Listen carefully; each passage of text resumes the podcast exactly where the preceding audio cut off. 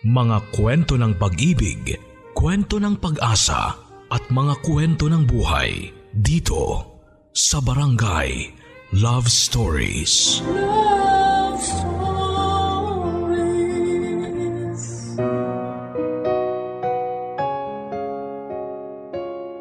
Ang tao daw na may pangarap dapat maraming plano o kung di man ay hinahanda na ang lahat para sa hinaharap. Ang tao daw na naghahanap ng sagot ay gagawa ng paraan upang malaman ang katotohanan. Ikaw, marami ka bang plinano na hindi nagawa o di nagagawa at hindi na hinahanapan ng sagot dahil lamang sa takot? Ang istoryang inyong mapapakinggan ay mag-uugat sa takot at kahinaan ng loob na magmimitya sa maling desisyon. Marami tayong nakikita at nadidinig na nangyayari sa mundo. Pero ang mga yon ay maaaring parte lamang ng buong kwento. Kaya hindi pwedeng doon lang sa parteng yon na nakita mo gumawa ng konklusyon. Mas kailangan mong alamin ang puno at dulo ng lahat. Sa kapag-isipan kung ano ang magiging desisyon sa nangyari. Mahirap bawian ang masasakit na salitang naibato mo sa isang tao. Ngayong araw ay makikilala natin ang pangunahing tauhan na si Leo, isang mekaniko at nagmamay-ari ng talyer. Pero hindi niya naisip na hindi gaya ng mga nagkakaproblemang sasakyan ay maaari pang ayusin sa talyer. Walang talyer ang buhay at sa buhay ay napakahirap kumpunuhin kung ikaw mismo ang dahilan ng naging problema. Mabait si Leo, mapagmahal, maalalahanin pero kinulang sa prinsipyo. Sa istorya ay makikilala din natin ang dalawang babaeng magiging parte ng buhay ni Leo.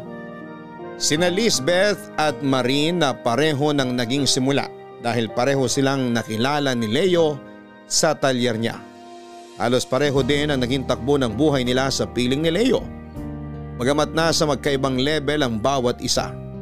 Kumbaga ay magkaiba sila ng pagkakapareho. Ano ba ang ibig sabihin nito?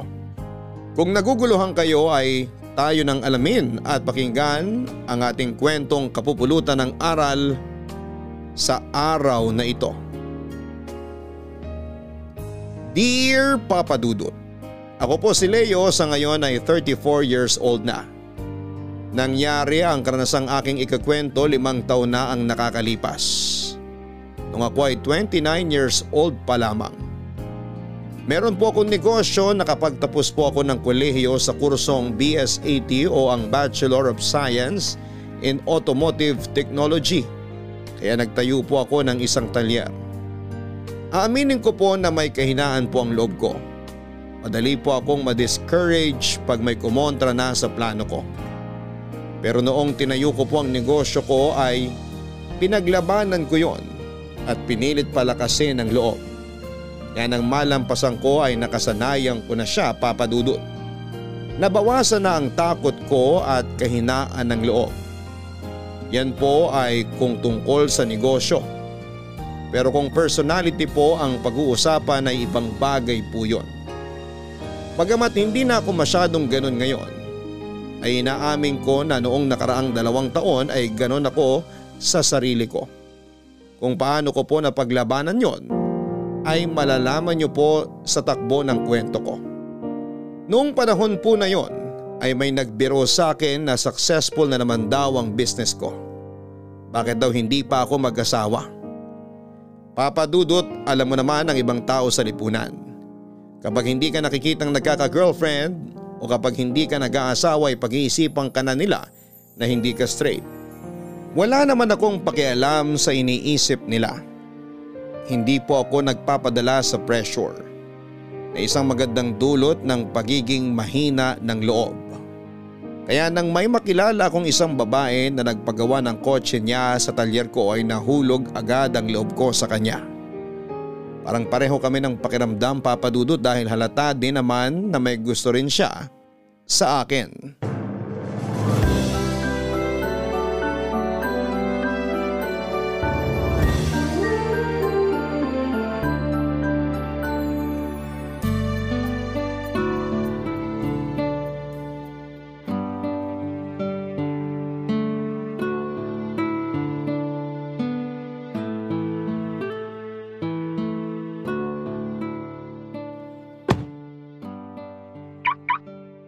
Good morning, ma'am.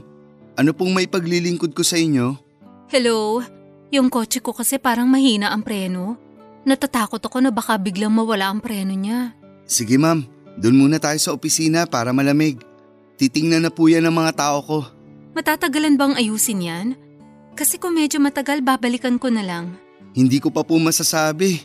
Mamaya po, pag na-check na, malalaman na natin kung anong problema. Saka ko kayo mabibigyan ng oras. Ganun ba? Sige. Tara na muna sa opisina, ma'am. Salamat. Dito po, ma'am. Ay, sorry. Lisbeth pala. Hi, Ma'am Lisbeth. Ako po si Leo. Ako po ang may-ari nitong talyer. Hello, Leo. Um, pwede ba wag mo na lang akong tawaging, ma'am? Ah, okay po. Dito po tayo. Isa pa pala. Ano po yun? Ayan, yun po. Baka naman pwedeng alisin mo na din. Ay, sige. Walang problema. Salamat. Upo ka muna. Anong gusto mo? Coffee, tea, juice? Ay, nakakahiya naman. Ganito talaga dito. Huwag kang mahiya. O sige, pahingi na lang ng tubig. Meron ka ba ng hindi masyadong malamig? Meron kami.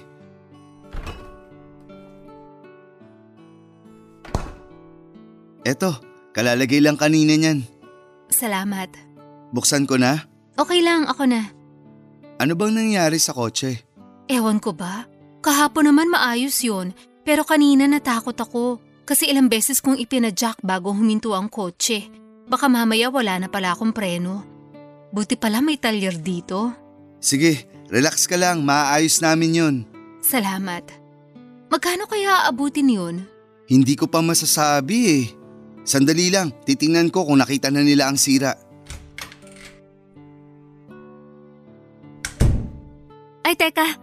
Sendan ko nga muna ng voice message si Chini sa messenger. Chini, malilito ko ng pagpunta dyan ha. Hinihintay ko lang kung anong sira ng kotse ko.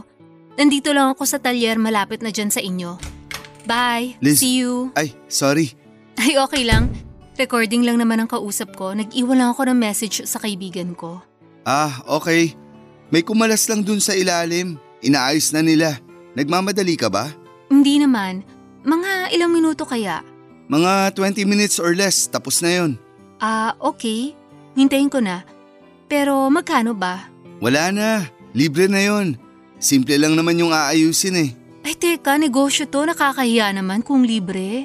Wala namang piyesang papalitan. Siguro lumuwag lang yung tornilyo nun, kaya okay lang. Pero syempre may labor pa rin yun. Okay lang yun. Para lang nagpalit ng t-shirt yung nag-ayos. Sige, kung ayaw mong bayaran kita, sana naman wag mo kong pigilan sa pagtitip dun sa nag-ayos. Hindi na rin naman kailangan yun. Para sa akin kailangan. Kaya hayaan mo na lang ako. O sige, ikaw ang bahala. Salamat.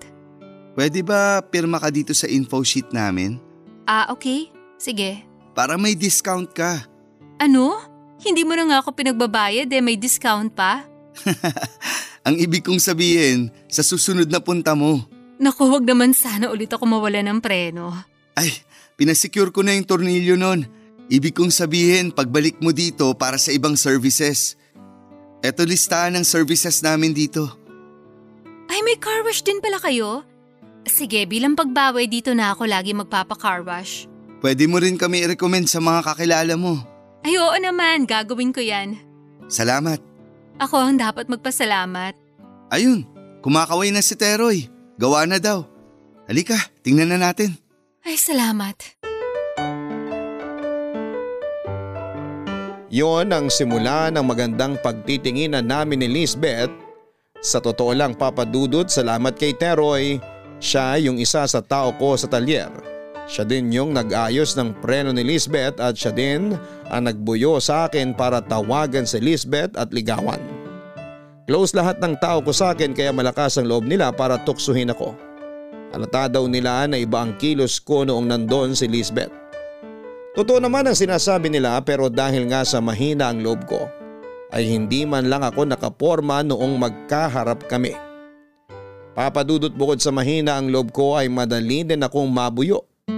Kaya ayon, naglakas ng loob ako na tawagan si Lisbeth sa cellphone. Una ay nagtatanong lang naman ako kung kumusta na ang preno niya. Hanggang sa wala ng preno ang tawagan naming dalawa. Sorry, na-late ba ako? Hindi, sakto lang. San tayo? Sa bahay. Akala ko kakain tayo ngayon sa labas. Ay oo nga pala, nawala sa isip ko. Ang dami kasing ginawa sa opisina eh. Ikaw na ang bahala. Baka gusto mo nang magpahinga.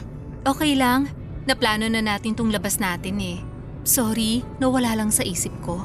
Gusto mo, order na lang ako ng takeout para sa inyo na tayo kumain? Hindi, okay lang talaga ako. Pasensya ka na ha. Sige, kalimutan muna natin ang mga trabaho at i-enjoy ang gabing to. Sige. Baka makaidlip ako ha. Gisingin mo lang ako. Pagod ka na nga. Tara, diretso na tayo sa inyo. Pa-deliver na lang ako. Sure ka? Oo, para pagtapos kumain, pwede ka nang diretso matulog. Salamat ha. Ano bang salamat? Para namang iba ka. Salamat at hindi ka nagbabago. Hindi ako magbabago. Happy anniversary! Oh my gosh, oo nga pala! Sorry, sorry talaga Leo, nawala sa isip ko. Tara na, sa labas na tayo kumain. Okay lang, sa inyo na lang tayo. Pero naplano mo na to. Okay lang, hindi naman mahalaga kung saan man tayo. Ang importante, yung magkasama tayo. Ang laking kasalanan nito. Bakit ko ba nakalimutan? Huy, ano ka ba? Okay lang, pagod ka kaya ganun. Minsan ako din, maraming nakakalimutan kapag pagod. Pero anniversary natin tong nakalimutan ko. Lisbeth, okay lang, ano ka ba? Basta magpahinga ka na muna dyan. Isang taon na pala tayo, no? Parang kailan lang? Parang kailan lang nagpapagawa ka ng preno. Alam mo, iniisip ko noon, takot na takot ako dahil sa humina ang preno. Pero pasalamat ako. Kasi kung hindi dahil sa preno, hindi tayo magkakakilala. Oo nga. Biruin mo isang taon na yun? Lisbeth. Ano yun? Ah... Uh, Uy, ano yun? Wala. Ayan ka na naman sa pinanghihinaan ka ng loob eh.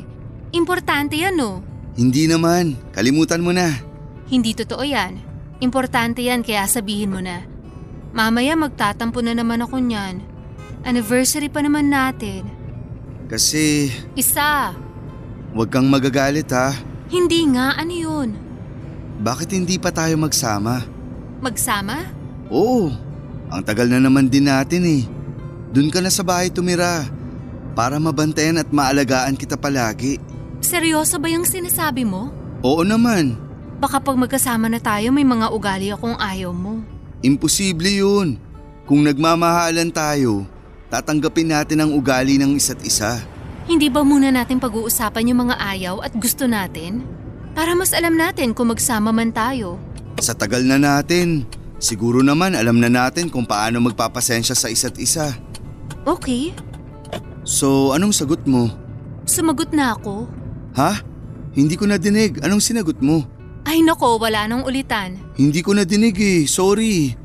Please, pakiulit naman. Nakakatawa ka. Oo na nga. Magsasama na tayo? Ay, ang kulit! So kunin na natin ang mga gamit mo. Hoy, grabe ka. Sandali naman. Bigyan mo naman yung transition period sa akin.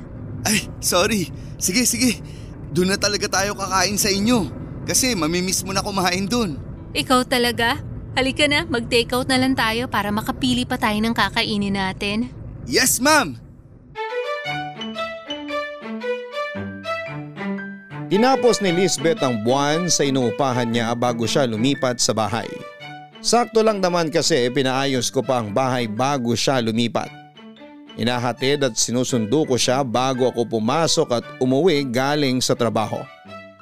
Buong weekdays ay bumibili lamang kami ng pagkain sa labas. Pero pag weekend ay si Lisbeth naman ang nagluluto. Ang sarap ng pakiramdam na para na kaming mag-asawa. Kaya makalipas ang apat na buwan ay niyaya ko nang magpakasal si Lisbeth. Pero sinabi niya na hinay-hinay lang muna kami. Baka parang minamadali daw namin ang lahat.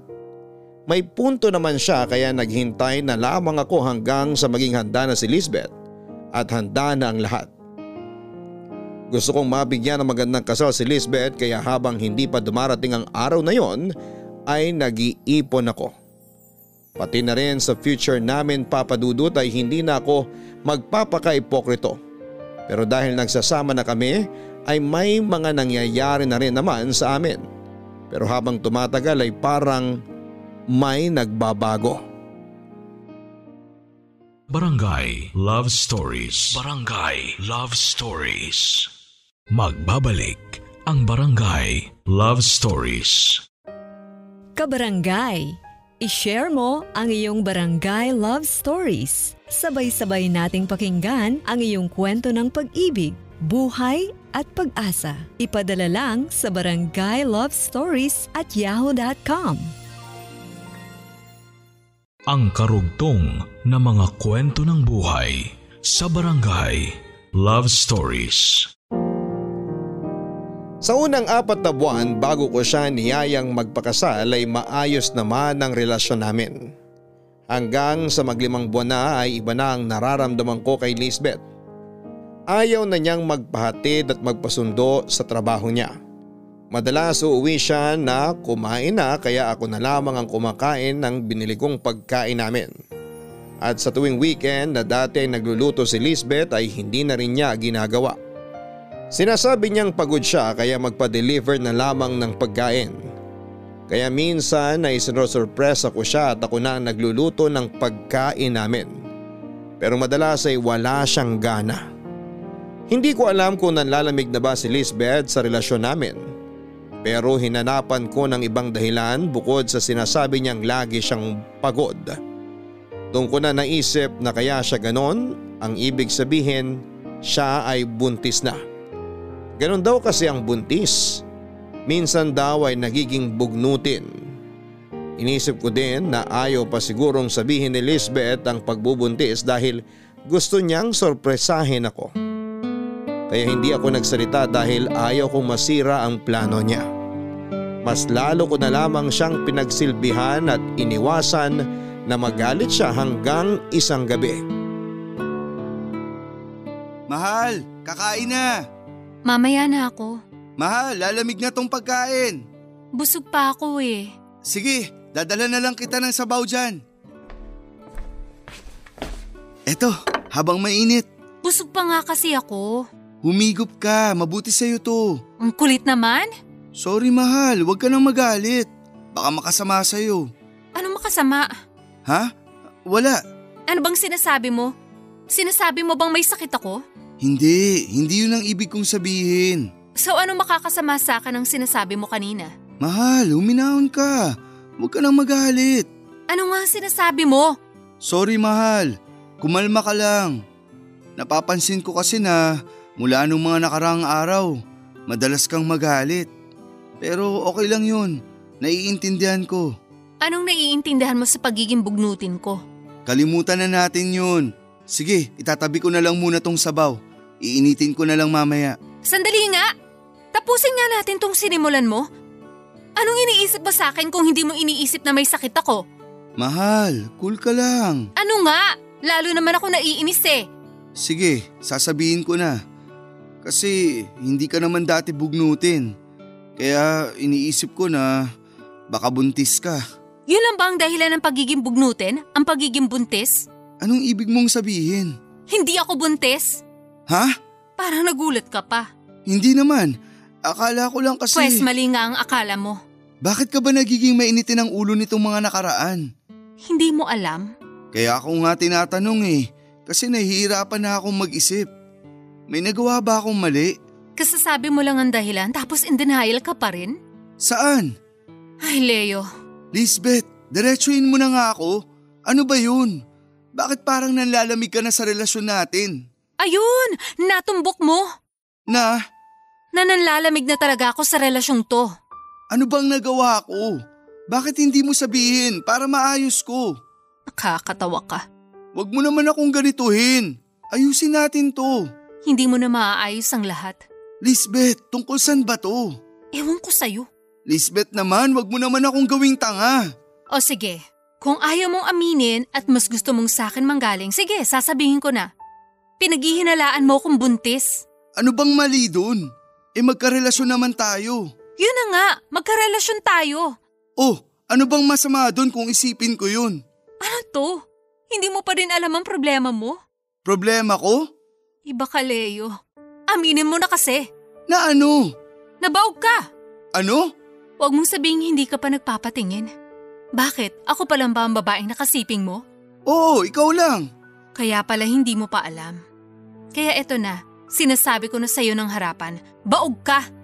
Hindi ka magkakaanak kasi hindi ka makakabuo. Ang tagal na natin magkasama, bakit hindi ako nabubuntis? Hindi ko alam. Ewan, aalis na ako. Pwede wag mo na muna akong guluhin. Saan ka pupunta? Malayo sa'yo.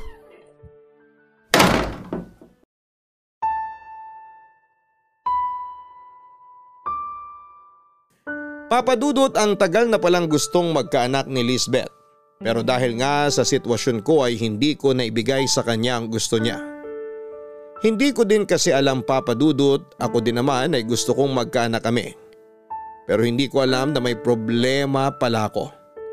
Ang sakit na malaman ko na ganon.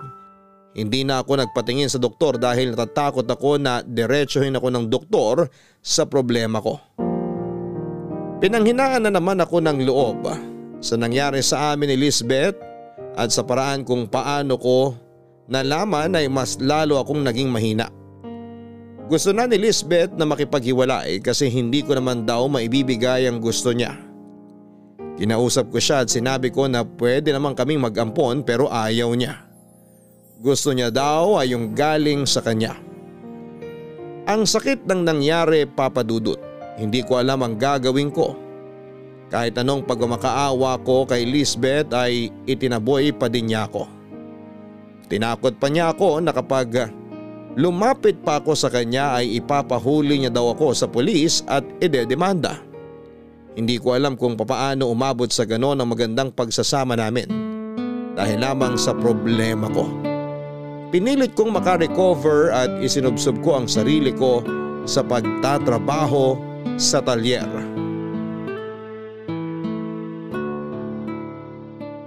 Good afternoon! Good afternoon. Ano po bang may paglilingkod ko? Nandyan po ba yung may-ari nitong talyer? Ako nga ang may-ari. Ay, sorry sir. Pasensya na po kayo. Bakit? Hindi ba ako mukhang may-ari? eh, hindi naman po. Kasi kayo ang nag-aayos. Akala ko mekaniko ho kayo. Sorry po talaga. Biro lang. Ano bang ipapagawa nyo? Wala po. Ay, bakit kayo napunta dito? Ah, uh, ako po si Marie. Good afternoon po ulit. Real estate agent po ako. May iaalok po sana ako sa inyo. Ano yun? May isang lugar po doon sa kanto, malapit sa highway.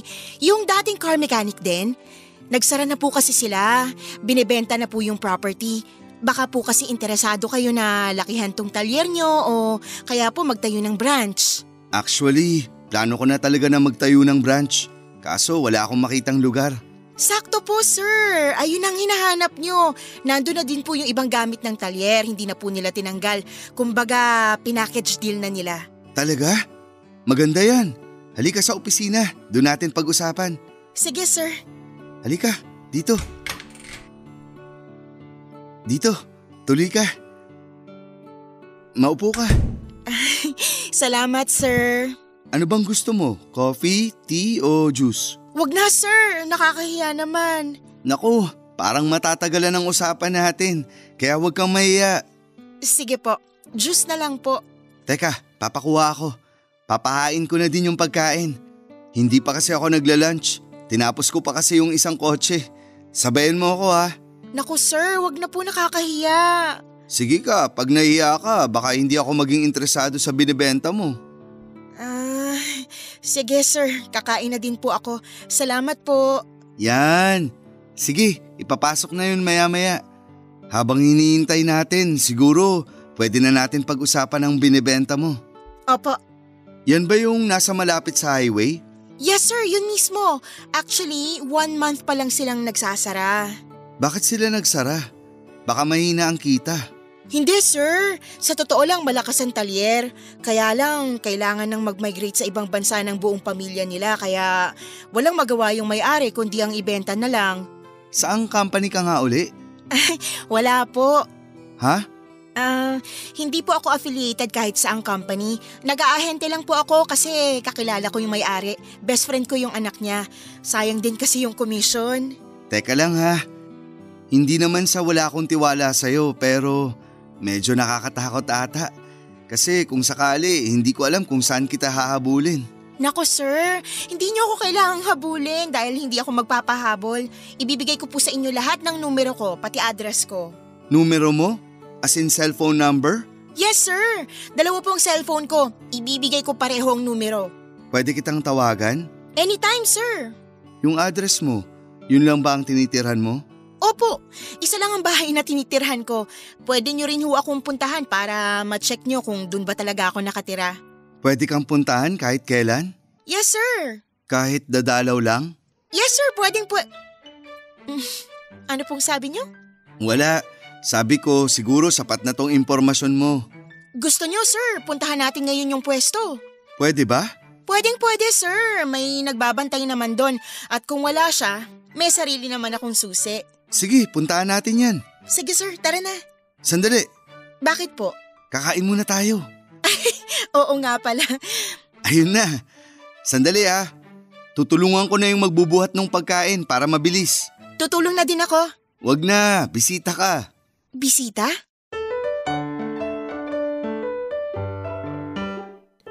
Papa Dudut, totoo naman ang pagiging ahente ni Marie. Hindi siya scam dahil ilang araw lang pagkabayad ko ay nasa akin ang lahat ng papel ng bagong talyer. Sa tuwa ng may-ari na nabenta agad ay binigyan pa din ako ng discount. Laking pasasalamat ko kay Marie dahil dumating siya. Dumating siya sa talyer at dumating siya sa buhay ko, Papa Dudut. Napakagiliw ni Marie. Nakakatuwa siya kaya hindi naman imposible na nahulog ako sa kanya. Isa siyang medisina na gumagamot sa sugatang kumpuso. Ayan, nagiging makata na ako dahil sa kilig. Nakakatuwa ang pagsasama namin ni Marie, pero paano nga ba naging kami? Papa Dudut, nagbiro kasi ako sa kanya na kapag binayaran ko na ng buo ang talyer ay kung pwede na ba akong manligaw sa kanya. Natatawa pa siya noong una pero sumagot siya ng oo. Inisip niya na biro ang sinabi ko. Laking gulat niya dahil noong mismong oras na yon ay dala ko na nga ang pera. Nakipagkita kami sa may-ari at inabot ko ang kabuuan ng bayad. Masaya ang may-ari pero mas masaya ako. Dahil may bago na akong branch ay may liligawan ako. Hindi natapos ang koneksyon ni Marie sa talyer dahil doon din siya nagtrabaho sa akin at ang dami niyang naitutulong. Barangay Love Stories. Barangay Love Stories. Magbabalik ang Barangay Love Stories. Smile ka naman dyan! Kwentong Barangay L S. Now streaming on Spotify. Ang karugtong na mga kwento ng buhay sa Barangay Love Stories. Papa Dudut, diretso ko na din sasabihin na noong sinagot ako ni Marie makalipas lang ang isang buwan ay niyaya ko na siyang magpakasal. Papa Dudut, pumayag siya at sobrang saya ko ng araw na yon. Kaya sinabi ko na din sa kanya na magsama na kami habang pinaplano namin ang pagpapakasal.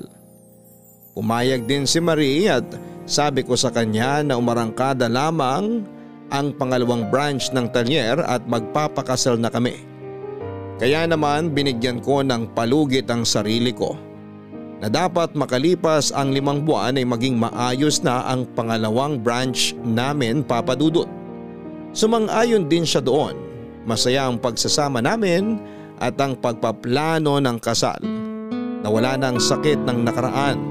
Masasabi kong fully recovered na ako, salamat kay Marie.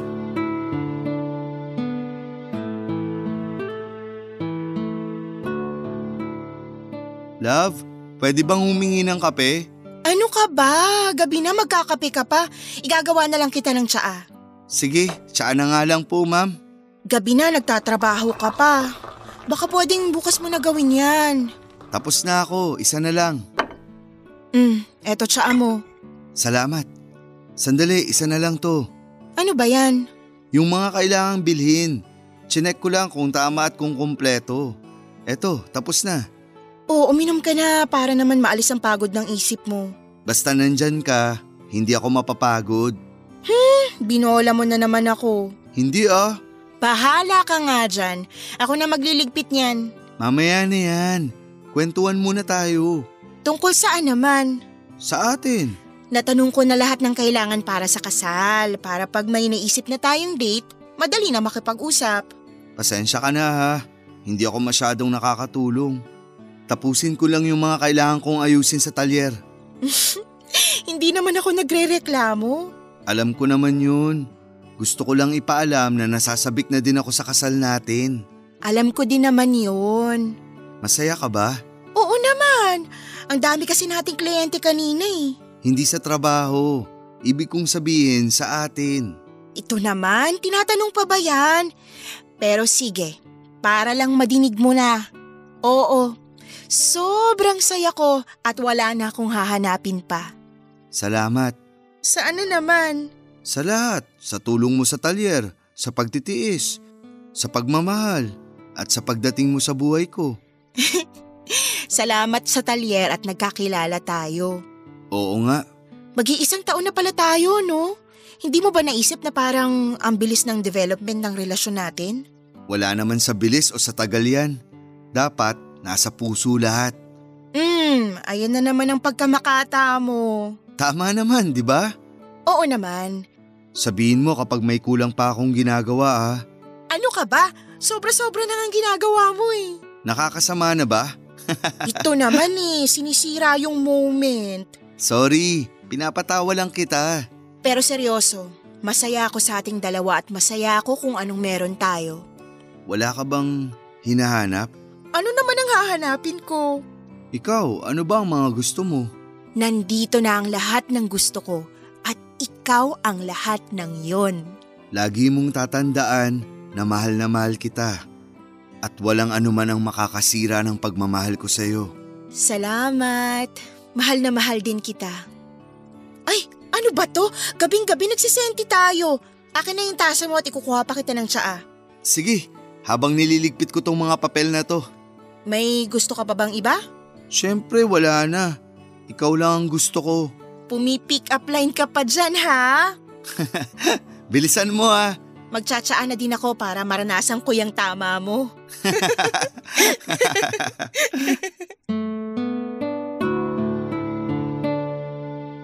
Masaya kami ng gabing yon, Papa Dudut, pero iba ang nasa isipan ko habang magkasama kami at pinag-uusapan ang tungkol sa amin. May hindi alam si Marie tungkol sa akin ang hindi ko pagkakaroon ng kakayahang magkaanak. Gusto ko nang sabihin sa kanya pero natatakot ako sa magiging kalalabasan ng usapan. Natatakot akong mangyari uli ang nangyari sa amin ni Lisbeth. Ayokong isiping pareho sila ni Lisbeth at Marie pero paano nga kung pareho sila? Papa Dudut, hindi ko na yata kayang pagdaanan muli ang lungkot na naranasan ko nang iwan ako ni Lisbeth. Baka hindi ko na kayanin. Kahit alam kong totoo ang lahat ng sinasabi ni Marie ay natatakot pa din ako. Paano kung pagdating ng araw ay bigla siyang humingi ng anak? At dahil nga imposible ay maulit na naman ang mga nangyari. Love, yung listahan. Listahan ng ano? Nang i-grocery natin. Ay, nakalimutan ko. Ay, ayan na nga bang sinasabi ko eh. Sorry love, iniligay ko kasi dun sa bulsa ng pantalon. E nainitan ako kaya nagpalit ako nitong shorts. Nawala na sa isip ko yung listahan. Hayaan mo na. Ikutin na lang natin tong grocery at alalahanin yung mga kailangang bilhin. Pag may kulang tayong nabili, di balik na lang tayo. Ganun na nga lang. Sorry, love. Nako, anong sorry? Bumawi ka, mamaya kakain tayo ng fishball. Kahit squid balls pa, okay kiam. Fishball lang? Kasi hindi naman ganun kalaking kasalanan mo eh. Hoy, nagpapatawa ako. Hindi ka tumatawa. Ay, sorry. Mabagal ang pick up ko. Ganito gawin natin ha, tigkalahati tayo nitong grocery. Ikutin natin ang magkahiwalay para mas masuyod natin yung mga kailangan nating bilhin. Sige. Oh, dito na ako magsisimula ah. May titingnan lang ako dun sa kitchenwares. Sige, ako naman may titingnan dun sa hardware section. San pala tayo magkikita? Dun na lang sa mga gulay. O sige.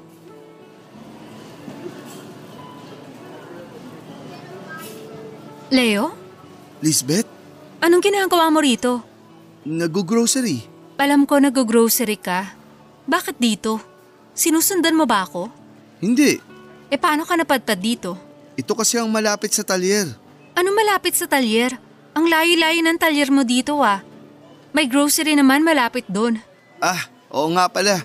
May talyer na din kasi ako dyan sa may kabilang kanto. Diyan na kami nakatira kaya ito na ang pinakamalapit na grocery sa amin. Bakit? Ano nangyari sa talyer mo dati? Bukas pa din yun. Si Teroy na ang pinamahala ko doon. Kumusta ka? Eto, mabuti. Para lang alam mo, may asawa na ako. Ganun ba? Congratulations! Sana kalimutan mo na yung tungkol sa atin. May asawa na ako at tahimik na ang buhay namin. Good for you! Hindi ka galit? Bakit naman? Masaya nga ako at masaya ka ngayon eh. Come on, sinasarcastic mo ko. Hindi, seryoso ako. Sana nga. Eh sinong kasama mo? Girlfriend ko. Girlfriend? Alam ba niya? Pwede ba? Huwag na nating pag-usapan yan. O siya, baka alis na at hinihintay na ako ng asawa ko. Sana alam ng girlfriend mo ang lahat para hindi siya umasa. Bye.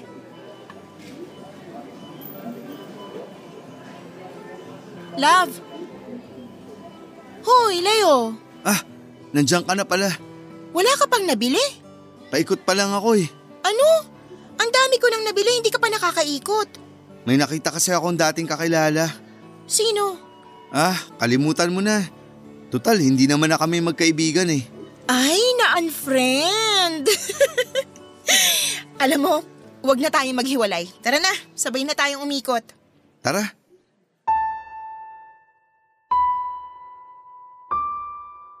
Nung una ay natatakot lamang ako na baka pareho ang maging kapalaran ng relasyon namin ni Marie. Pero nang makita ko ulit si Lisbeth ay pinamukha niya sa akin na napakalaki ng posibilidad na gawin din ni Marie sa akin ang ginawa niya. Matagal na din kaming nagsasama ni Marie pero hanggang ngayon ay hindi pa siya nagbubuntis. Sigurado ngayon pa lamang ay nag-iisip na siya kung bakit hindi pa nangyayari yon. Siguro ay kaunting panahon na lamang ay kukumprontahin na rin ako ni Marie o kung di man ay manlalamig din siya gaya ng ginawa ni Lisbeth.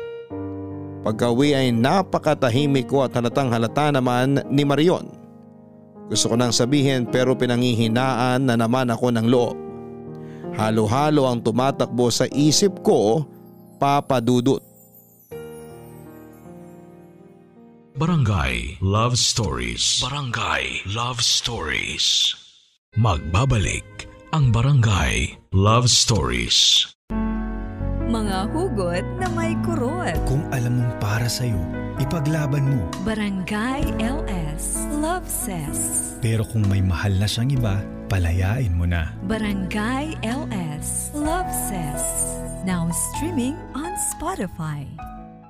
Ang karugtong na mga kwento ng buhay sa Barangay Love Stories. Sinabi ko sa sarili ko na kailangan kong mag-ipon ng lakas ng loob para sabihin kay Marie ang lahat. Pero ilang araw o buwan na naman ba ang aabutin para lumakas ang loob ko? Ang hirap paglabanan ng takot. Napakaduwag ko, Papa Dudut. Madalas akong balisa pero dahil sa madalas din itong napapansin ni Maria ay pinipilit kong labanan. Hanggang isang araw ay nabuo na ang loob ko. Hindi ko alam ang kalalabasan pero handa na akong kausapin at sabihin kay Maria ang lahat. Pero nang sasabihin ko na ay mas masakit na balita pala ang sasampal sa akin.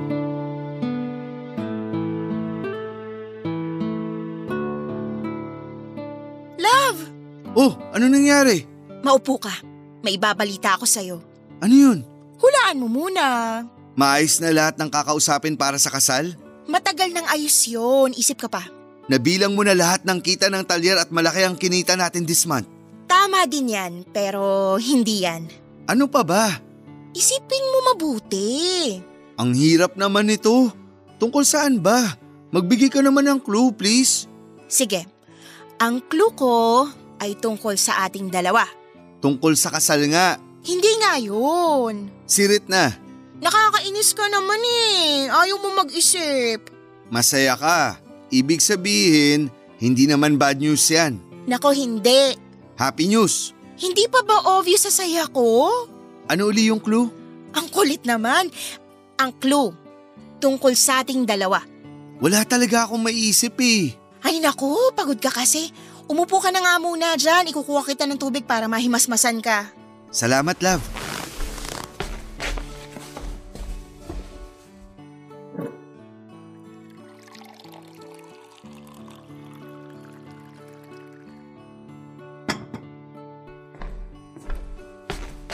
Hmm, eto, uminom ka muna. Sumandal ka para mas ma-relax ka. Eto na po, sasandal na. Ako na maghuhubad niyang sapatos mo. Ako na. Huwag ka nang kumontra. Mag-relax ka na lang dyan para makapag-isip ka ng maayos. Sige na nga, wala naman amoy ang pa ako eh. Alam ko naman. Bakit parang balisa ka na naman? Huwag mo na nga muna isipin yung sorpresa ko. Magpahinga ka na muna. Nagagalit ka na. Hindi ako galit. Gusto ko lang na ikaw ang makaisip kaya magpahinga ka na muna. Hindi naman ako makakapagpahinga kung alam kong nagtatampo ka. Hindi ako nagtatampo, no? Naiintindihan kita. Love, pagkatapos ng sasabihin mo, may sasabihin din ako sa'yo ha. Mm, sige. Pero pagkapahinga mo, dapat mahulaan mo ng sorpresa ko ha. Okay naman na ako. Nag-iisip na nga ako eh. O, eto pang clue. Tatlo. Tatlo? Oo. Unang clue tungkol sa ating dalawa. Tapos tatlo. Mismo. Love, wala akong maiisip. Tapos lalong sumasakit ulo ko sa pag-iisip. Kaya baka pwede namang sabihin mo na. Hindi na lang ako magsasalita. Tingnan mo to, nagalit na. Hindi ako nagalit. Sabi ko hindi na ako magsasalita at ito na lang ang magsasalita para sa akin. Ano yan?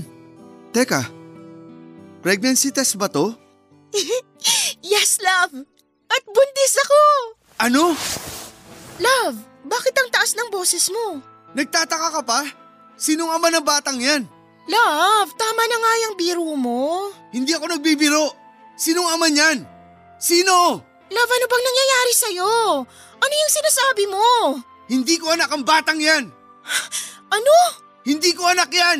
Ano bang sinasabi mo? Wala akong ibang lalaki. Lumayas ka dito! Lumayas ka! Leo, ano nangyayari sa'yo? Lumayas ka!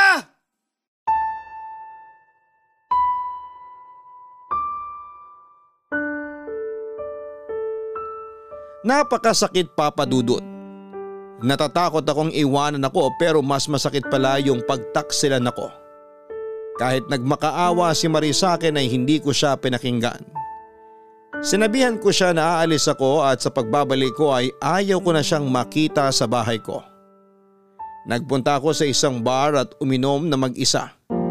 Hindi ko na matimbang kung ano ang mas masakit. Kung nung iwan ako ni Lisbeth dahil hindi ako magkaanak o nung pinalayas ko si Marie dahil sa pagtataksil sa akin. Hindi ko akalaing magagawa ni Marie yon sa akin, maganda naman ang pagsasama namin. Masaya kami at wala akong kahina-hinala na may nangyayari sa likod ko. Nang bumalik ako ng bahay ay wala na si Marie at hindi ko alam kung saan siya nagpunta.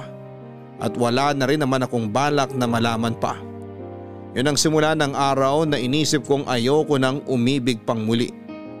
Magiging kontento at masaya na lamang ako na mag-isa at gagawin ko na lamang abala ang sarili ko sa pagpapalago ng negosyo ko. Lumipas ang ilang buwan. Bagamat hindi pa ako nakaka-recover ay pinilit ko naman na maging maayos ang lahat sa buhay ko. Hanggang isang araw, may hindi ako inaasahang bisita, Papa Dudut. Leo? Ha? Lisbeth? Ako nga. Anong ginagawa mo dito? May ipapaayos ka ba? Wala. Dumalaw lang ako para mangamusta. Okay naman ako. Gusto din kita makausap. Tungkol saan? Pwede ba tayo maupo? Ay, sorry. Halika. Doon tayo sa opisina. Salamat. Halika, tuloy ka. Upo ka. Salamat. Teka, anong may i-offer ko sa'yo? Wag na, ayos lang ako. Sure ka? Oo. Okay. Ano bang maipaglilingkod ko sa'yo? Mukhang maganda ang takbo ng talyer ah. Oo, marami na kaming regular customers.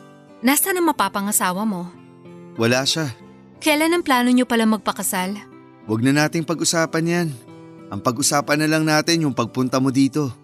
Ikaw, kamusta na kayo ng asawa mo? Okay kami. Masaya naman kami. Mabuti naman. Mabait naman pala ang napangasawa mo. Oo, sobrang bait niya. Mahal na mahal niya ako.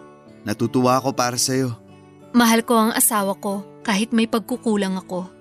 Anong ibig mong sabihin? Gusto kong humingi ng tawad sa'yo. Tungkol saan? Sa pag-iwan ko sa'yo. Matagal na yun. Kalimutan na natin yun. Napatawad na kita kaya sana ako din napatawad mo na. Wala kang kasalanan. Masaya na ako at nagkausap na din tayo.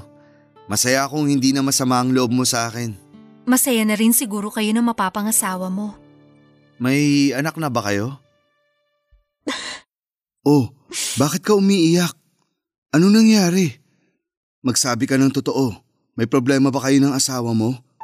Sinasaktan ka ba niya? Hindi. Gaya ng sinabi ko sa iyo, napakabait niya. At kahit may pagkukulang ako, minahal pa rin niya ako. Ano bang ibig mong sabihin? Anong pagkukulang mo sa asawa mo? Hiyang-hiya ako sa nagawa ko sa iyo. Naguguluhan na ako. Tungkol saan ba to? Inaaway kita at iniwan. Dahil sa hindi mo ako kayang bigyan ng anak, kaya ako naghanap ng iba. Pero nagtataka kami ng asawa ko bakit hindi pa rin kami nakakabuo. Kaya nagpatingin ako. Leo, ako ang may problema. Pero kahit ganun, tinanggap pa rin ako ng asawa ko ng buong buo. Kaya hiyang-hiya ako sa ginawa ko sa'yo. Lisbeth, linawin mo naman ang sinasabi mo. Nagpatingin ka na ba sa doktor tungkol sa kalagayan mo? Hindi. Natatakot ako eh. Ako ang baog, Leo. Hindi ikaw. Ano? Oo. Kaya pala ang tagal na wala pa rin kaming anak. Hindi ko na pinag-isipan ng asawa ko na walang kakayahang magbigay ng anak. Kasi may anak na siya sa namatay niyang asawa nung magkakilala kami. Kaya nga nung nagpatingin ako, kinumpirma ng doktor na ako ang may problema. Lisbeth! Sana mapatawad mo ako sa nagawa ko sa'yo. Ano tong ginawa ko? Leo, bakit? A- ano nangyayari? Si Marie. Nagulat ako nung sabihin niyang buntis siya. Ang alam ko kasi hindi ko kayang magkaanak. Kaya imposibleng sa akin yung pinagbubuntis niya. Pinalayas ko siya. Oh, tawarin mo ako. Doon ko pa lamang naisip na magpatingin at sinabi nga ng doktor na wala akong problema. Maayos ang sistema ko at kaya kong magkaanak. Papa Dudut, halos masiraan na ako ng bait dahil sa mga nalaman ko.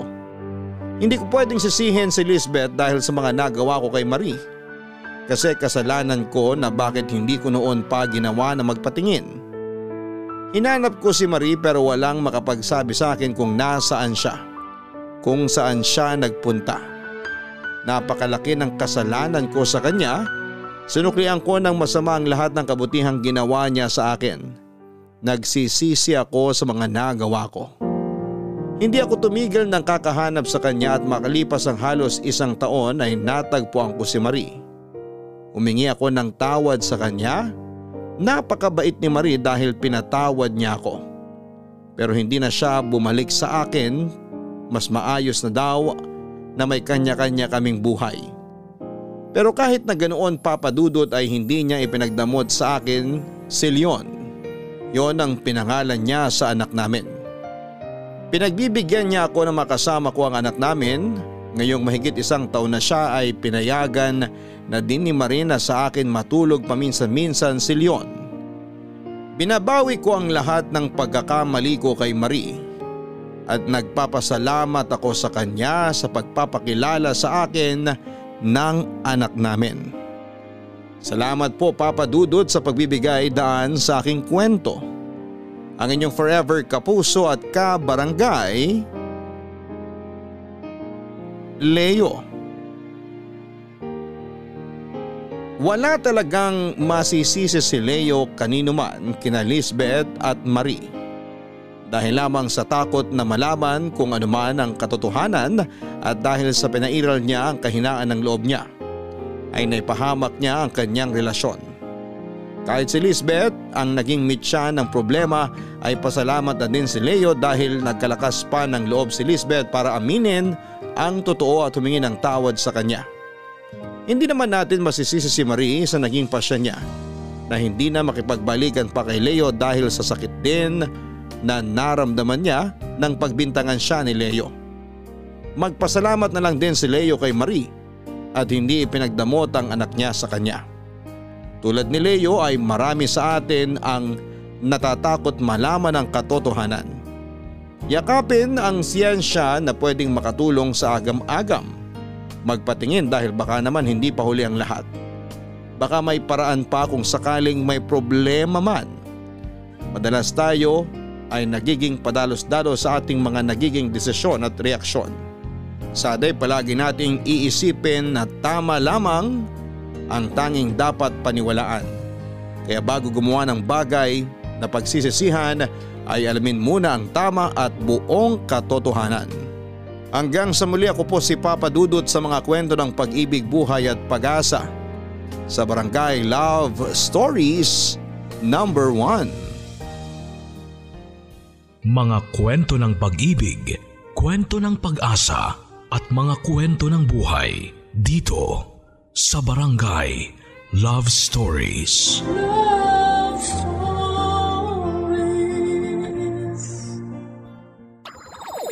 Nagustuhan ang iyong napakinggan? Ituloy yan via live stream sa w w w dot g m a network dot com slash radio.